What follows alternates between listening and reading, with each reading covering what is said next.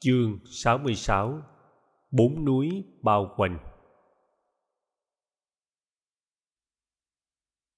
Một buổi sáng tinh sương, Đại đức Mogalana tìm đến Bụt, hai mắt ướt đẫm.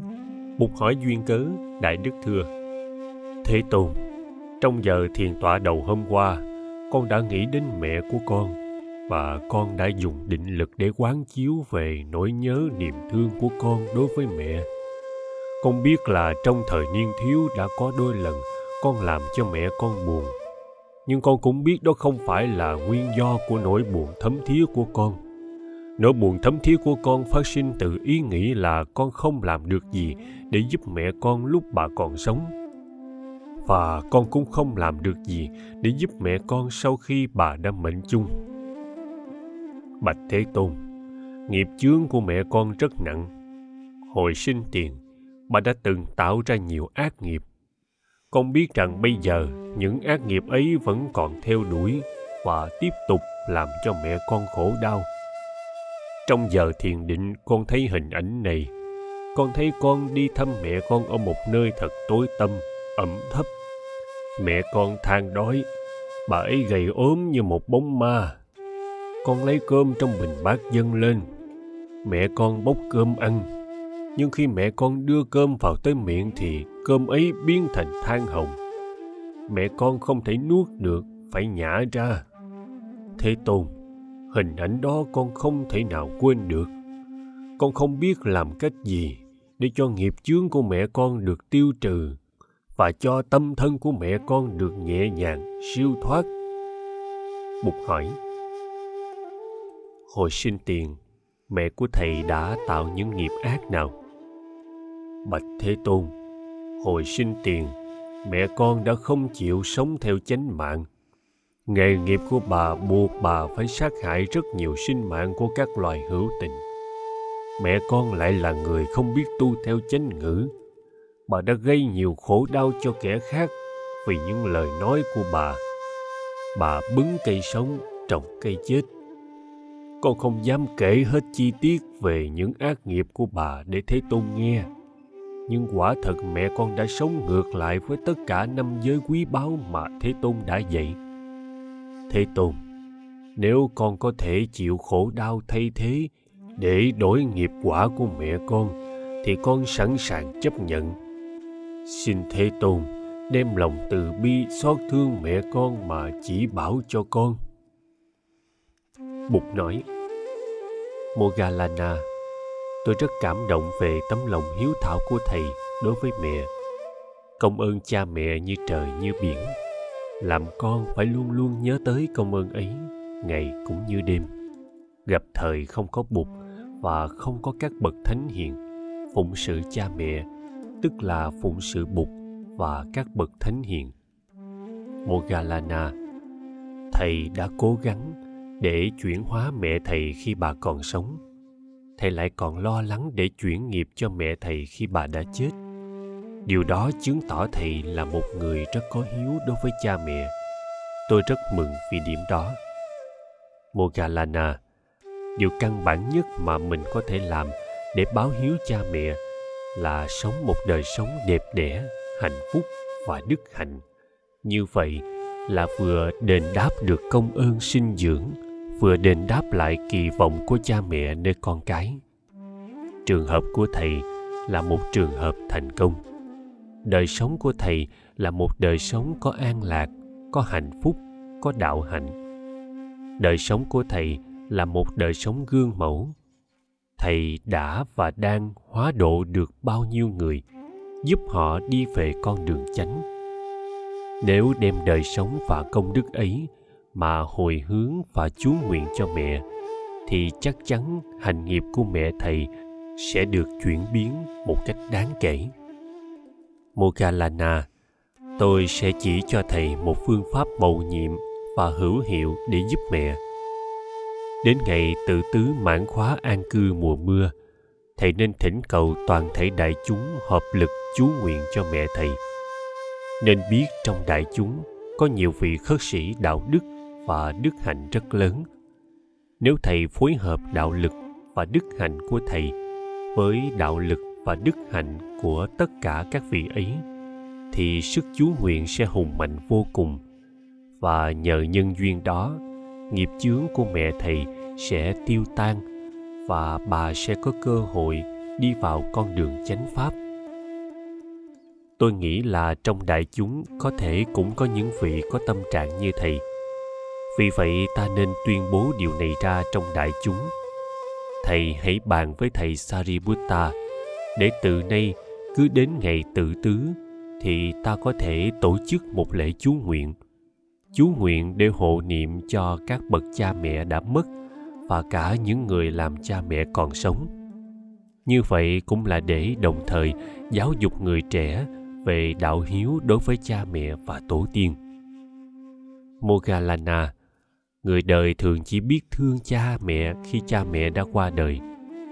Trong ánh sáng của đạo tỉnh thức, có cha, có mẹ là một hạnh phúc lớn. Cha mẹ là những nguồn vui lớn cho con cái. Con cái phải biết trân quý thời gian sống với cha mẹ, được thấy cha mẹ hàng ngày, được đem niềm vui hàng ngày cho cha mẹ.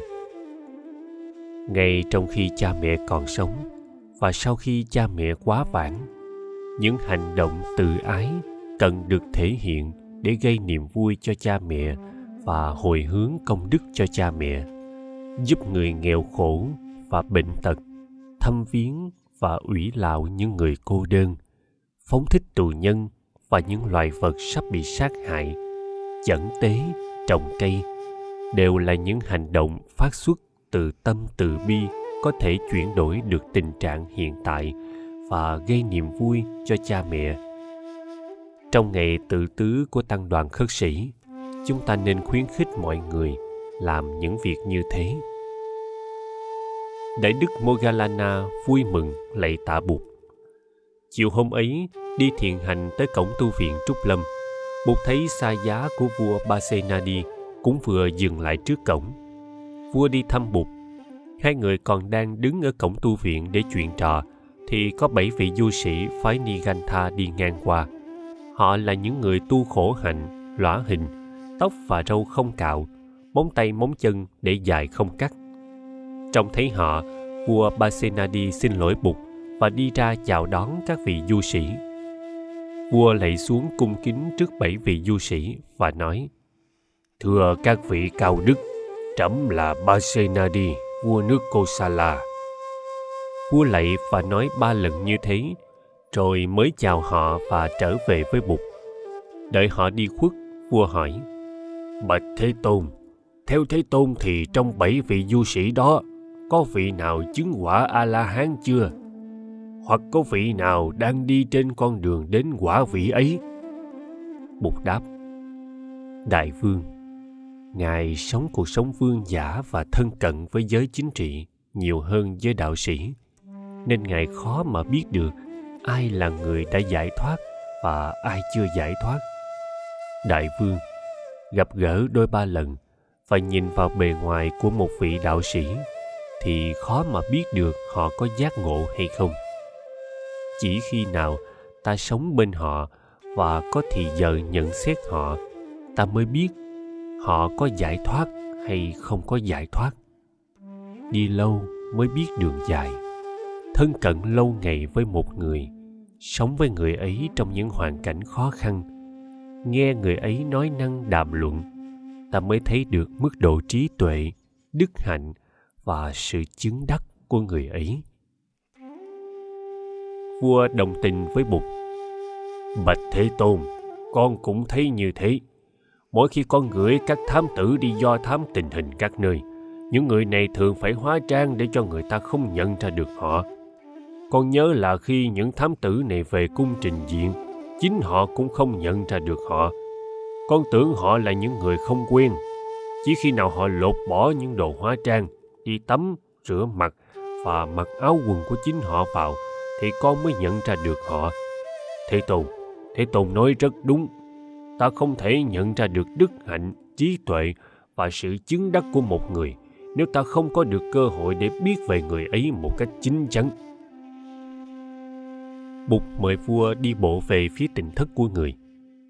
Vào đến tỉnh thất, Bụt bảo thầy Ananda bắt ghế trước sân mời vua ngồi. Sau khi an tọa, vua bạch với Bụt. Thế Tôn, con đã 70 tuổi rồi. Con nghĩ là con phải để nhiều thì giờ hơn vào việc tu học của con. Con phải tập ngồi thiền và đi thiền hành nhiều hơn trước. Thế Tôn, công việc triều chính quá bận rộn. Nhiều lúc ngồi nghe bục giảng mà con cũng ngủ gục. Con lấy làm xấu hổ quá. Bạch Thế Tôn, con lại có cái tật ăn nhiều. Con nhớ có một buổi trưa ăn no quá, tới chùa con buồn ngủ chi lạ. Con ra ngoài sân tu viện đi thiền hành cho bớt buồn ngủ, mà cũng vẫn buồn ngủ như thường. Hôm đó con vừa đi vừa ngủ gục, đến nỗi gặp Thế Tôn mà cũng không thấy, và con đã vấp vào Thế Tôn.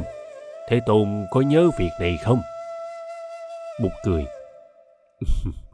Tôi có nhớ, Đại Vương.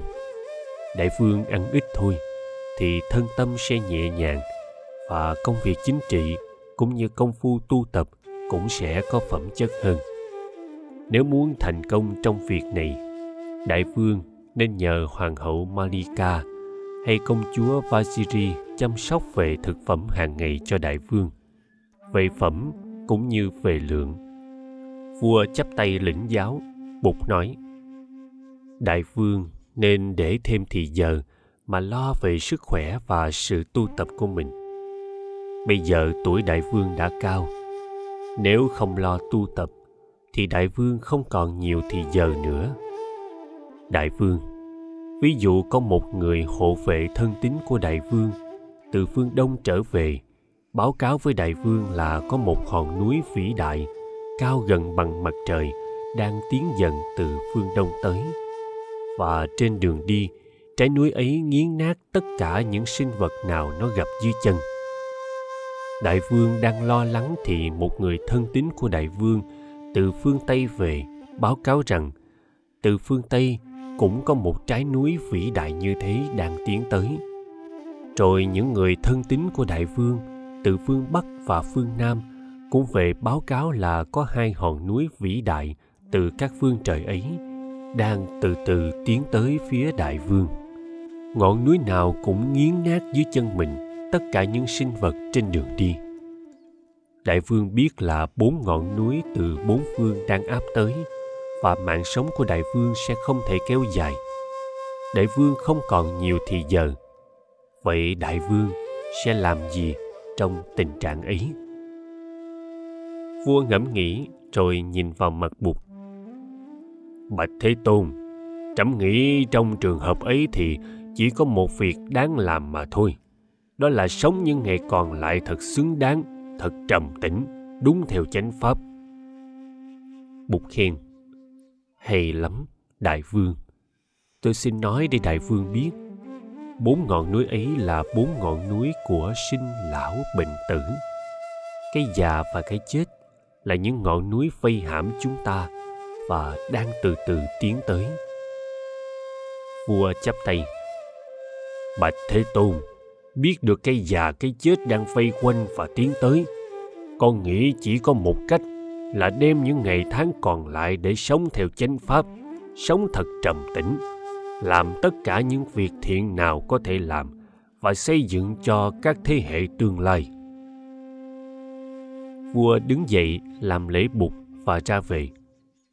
Mùa mưa năm nay các đạo sĩ và bà la môn đủ các giáo phái về savatthi đông lắm các buổi thuyết giảng của họ được tổ chức khắp nơi, và dân chúng thủ đô thỉnh thoảng được mời tới dự những cuộc đàm luận giữa những vị đại diện của các giáo phái. Những chủ thuyết khác nhau có dịp được trình bày. Trong giới môn đệ của bụt cũng có nhiều vị đi dự những cuộc đàm luận này.